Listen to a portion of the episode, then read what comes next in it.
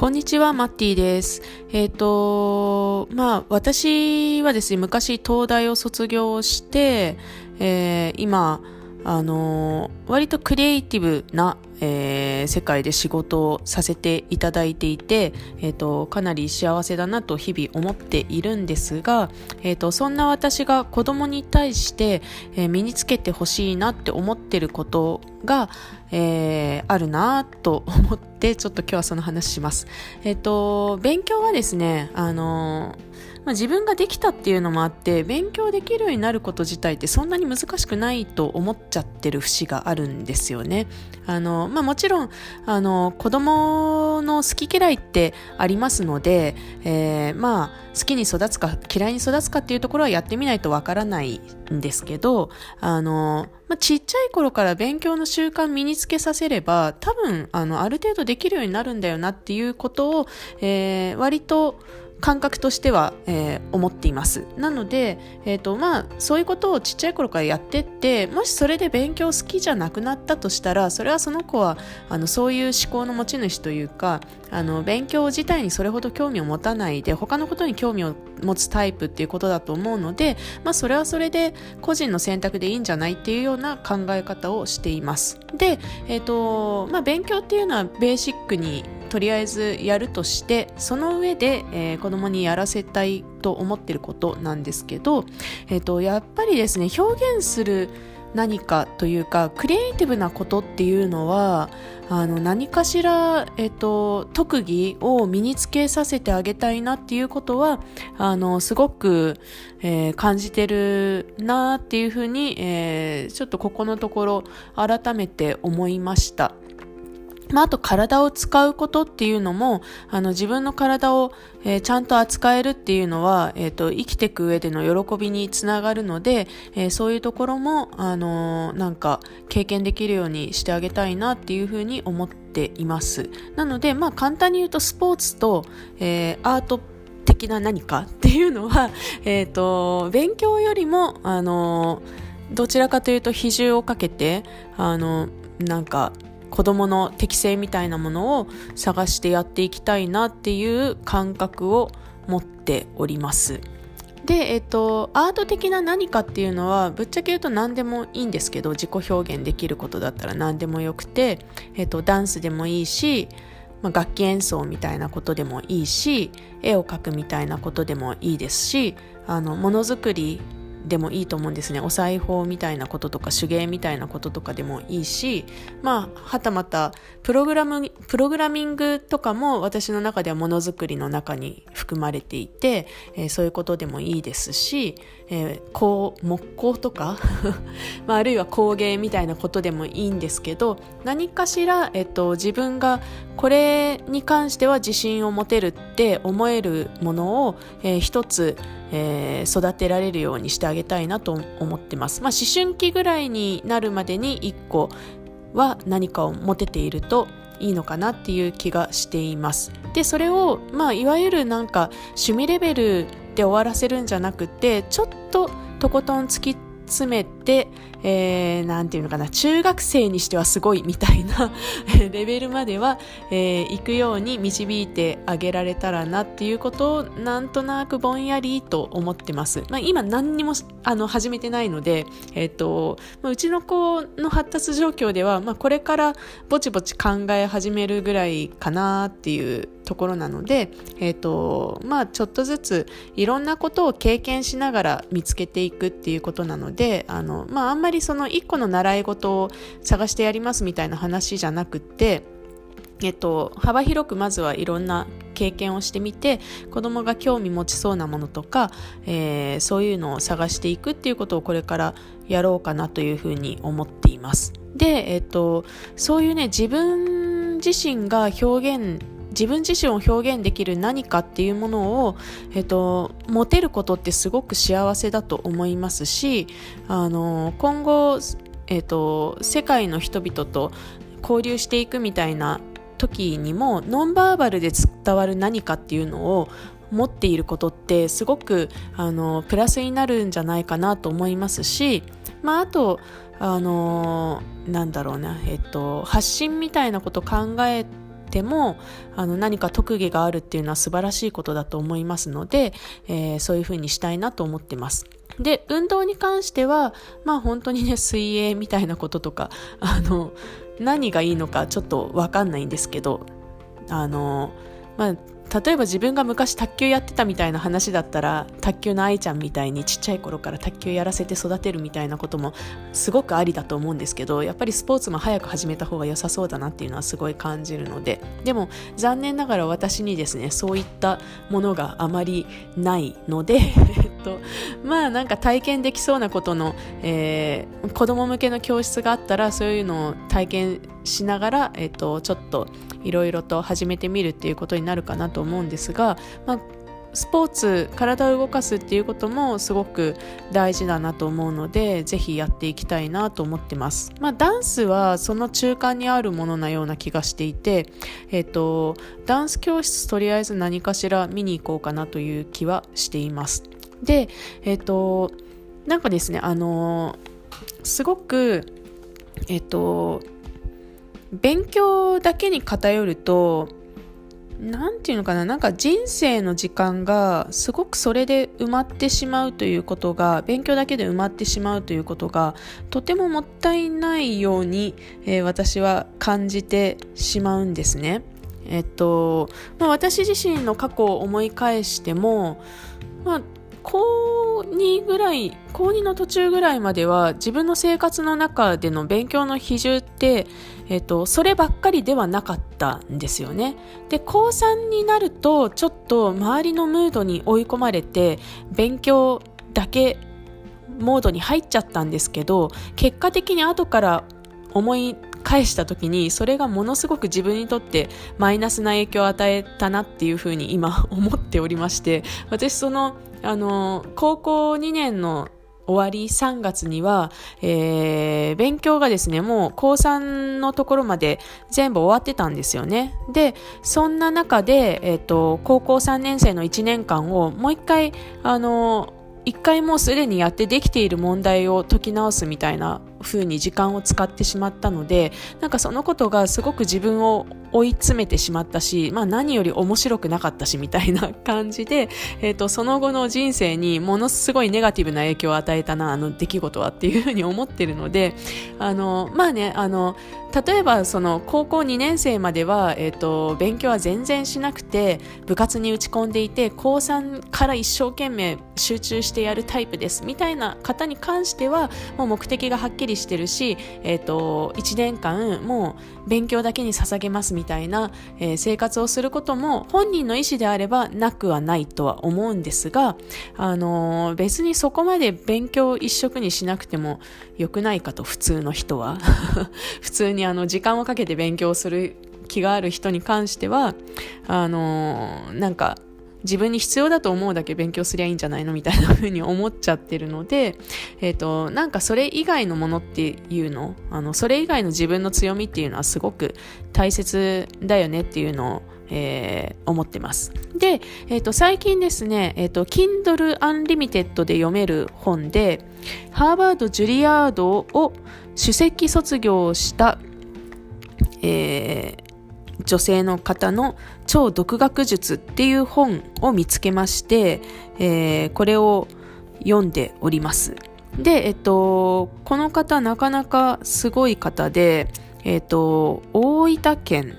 で、えー、育ったと。で、ちっちゃい頃からバイオリンをやっていたっていうことですね。で、えっと、ですね。あの、で、バイオリンも、あの、世界の賞をえー、もらって、え、ー、と、世界ツアーを高校の時にするぐらいの腕前の方で、で、勉強もできたということで、えっ、ー、と、で、高校2年生の時に、あの、ハーバード大学を受けることを決めて、えー、1年間独学で勉強して、合格して、えー、ハーバードに通ったと。で、ハーバードの後で、ジュリアードという、えー、一流の音楽学校に、えー、大学院で入って、えーと、両方とも首席で卒業されたという、えー、すごいキャリアの持ち主の方なんですけど彼女が、えーと、やっぱりその何て言うのかな得意なことをいくつも持った方がいいっていう話をされてるんですよね2個と言わず3個でも何個でもあった方がいいと掛け合わせていくとやっぱりオンリーワンになれるっていう考え方なんですけど、あのそういうのがないときついよねっていうふうに、えー、ハーバードを卒業した人が思っているっていうことに対してあ、まあ、やっぱそうだよねっていうことを、えー、私も感じました。あの、ハーバード大学に入るのに、えっ、ー、と、勉強だけじゃダメで、えっ、ー、と、何か、えー、一芸に秀でていることだったりとか、あの、そういう勉強以外のところもあの受験で見られるそうなんですね。で、えーと、そういう意味で彼女自身はバイオリンでそういう世界の賞を取ってトップになってみたいな経験というのがプラスに働いたっていうふうに書いてらっしゃってあのー、まあなんか世界に名だたる 大学に行くにしてもあのそういう勉強だけじゃない、えー、バランスみたいなことあのそれ以外の課外活動で何をやっているかみたいなこともあの見られるんだなっていうこともこの本読んで分かり、えー、なおさらますます、えっと、それ以外の勉強以外のことっていうことをあの割と真剣に考えていかないといけないなっていうふうに、えー、思いました。で、えっとまあ、勉強って結局、なんというか手段でしかないというかですね、あの、方法論というか、あの、目的は勉強することではないはずなんですよね。何かを成し遂げるために必要だから勉強するっていう流れだと思うので、そういうことを考えても、あの、あんまり勉強というものだけに、えー、必死になりすぎない方がいいんだろうなというふうに思って、えー、子供のことを見るようにしています。ということで、えー、今日は、えー、子供にやらせたいなと思っていることについて、えー、お話ししてみました。まあ言ってみればものすごい普通なんですけどね、あのスポーツと なんか芸術的なこと何でもいいからやらせようと思ってますっていうだけの話といえばそれだけの話なんですが、まあちょっとそこのクオリティを、えー、上げていくように子供を励ましながら、まあなんなら自分もあの同時に趣味的にそういったことを始めて、えー、子供と一緒に切磋琢磨していくみたいな、えー、感じにやっていけるとすごくいいなっていうふうに、えー、なんとなく思ってます。手塚治虫さんって、えー、あれなんですよねあの医学部の学生をやりながら漫画を描いていた方で、えー、夢は2つ持つといいっていう話をあのされてるんですよね。あの片方がダメになったとしてももう片方があるからっていう理由で夢を2つ持つといいっていうふうにおっしゃってます。で割とそれと似たような話だなと、えー、思っております。やっぱりなんかあの先行き不透明なだけに1個にかけた時にそれがこけると本当怖いなって思うので あのいくつかできることっていうのをあの持っておいた育てておいた方がいいなっていうのはすごく思いますし、まあ、私ももう40代ではありますがまだまだ あの人生100年時代と思うと先が長いのでまだまだ何かを始めるのには遅くはないっていうふうに思っていて、えーと、これからどういうふうにあの向かっていこうかなっていうのを、えー、日々考えております。という意味で、えっと、子供と一緒に成長して何かできるようになるものを親も見つけていくっていうのはあの子供を励ます時になんかねあの客観視して、えっと、引いた立場で私は関係ないみたいなポジショニングであなた頑張りなさいって言っても子供つらいと思うのであの自分も頑張るし君も頑張ろうみたいな風にあの同じ目線で頑張れた方がいいなっていう風に思ったりもしてるので、えー、そういうことを、えー、子供についても私についても、えー、考えていこうかなっていう風に思ってます。今のところすごくやりたいのが、あの、とりあえず英語力を、あの、使えるレベルに持っていきたいっていうのがすごく、あの、私の今現在の課題としてありまして、私5、6歳の時にアメリカの、えー、現地の幼稚園に通っていて、英語のベースは、えっ、ー、と、一般的な日本人に比べるとめちゃくちゃあると思ってます。で、実際日常会話ぐらいだったら別に喋れるなっていう感じです。あの、1対1だったら特に、あの、聞き取れなかった時に聞き返すことができますし、あの、まあ日常会話ってなんなら最悪聞こえなか、本当にわかんなかったら 話題を変えられるっていう、あの、メリットがあるんで、あのどうしてもわからない単語とかはスルーするっていう あの最終兵器を使えるんでいいんですけどあの仕事になるとまあやっぱそういうわけにはいかずあのある程度、えっと、たくさんの人が同時にしゃべるみたいなところについていかないといけないので、えー、そういう意味で、えー、ちょっとちょっと足りないんだよね経験がっていう感じがしています。あの子供の頃に言ってるのであのなんだろうな周りの人たちも子供向けの喋り方をしてくれていたりとかあの、まあ、あと子供同士の会話だったりとかするのでちょっとあのなんだろうなレベルが低いんですよね。でやっぱりその友達同士とか大人同士の会話ってポンポンポンポンとやり取りが続きますしあとスラングだったりとかなんかよく使う表現みたいなことを、あのー、子供時代の私が見聞きしてないものがあの日常的によく使われたりとかすることもあるのでなんかそういったあたりの、えー、ヒアリングだったりとかあのそこに乗っかっていくなんていうのかなあの感覚みたいなものが、えー、ちょっと足りてないなって思うことがよくあって、これ本当に経験の問題だなと思ってるのでなんなら1年ぐらいパッと行って向こうで暮らしてしまえば身につくのではっていうふうに思ったりもしてるんですが、まあ、コロナのせいでそれがちょっと難しい感じになってるので、えーと、なんかうまいことえー、英語力上げる方法ないのかなっていうのを、えー、最近すごい、えー、探してます。で、えっと、結局私の場合は仕事みたいな形で組み込んでいかないと、あの、時間をちゃんと作んないんだよねっていうことがまず第一にあって、で、二つ目には、うん、なんかあの、翻訳とか、えー、英語の記事を日本語に翻訳するみたいな発信すれば毎日やるかなみたいなことも一瞬考えたんですけどちょっとそれをやってる時間が、えー、取れないかもっていうのがあって1日1時間の何、えー、て言うのかなちょっとそのボランティアベースの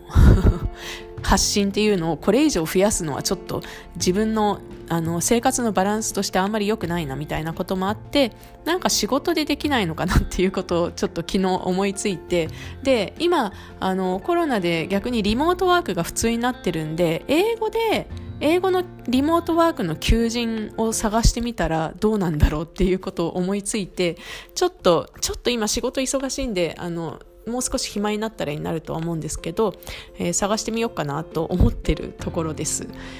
でどこにいても仕事できるんだったらなんかでパートタイム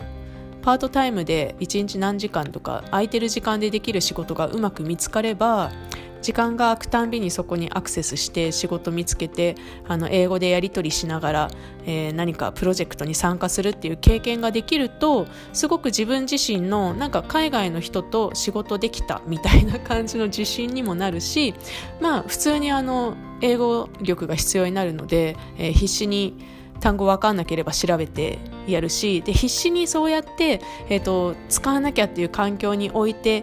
あの何かを知りたいとかそういう必然のある時に状況に自分の身を置く方がなんかあの習得が早い感じがするんですよね。なので、えっ、ー、と、もしうまく仕事が見つかれば、これは結構いいアイデアかもしれないと思って、えー、今、ちょっと時間ができたら探してみようかなと思っています。まあ、うまくいくかどうかはわかりませんが、もしうまくいったらまたご報告しようかなと思います。ということで、今日も聞いてくださってありがとうございます。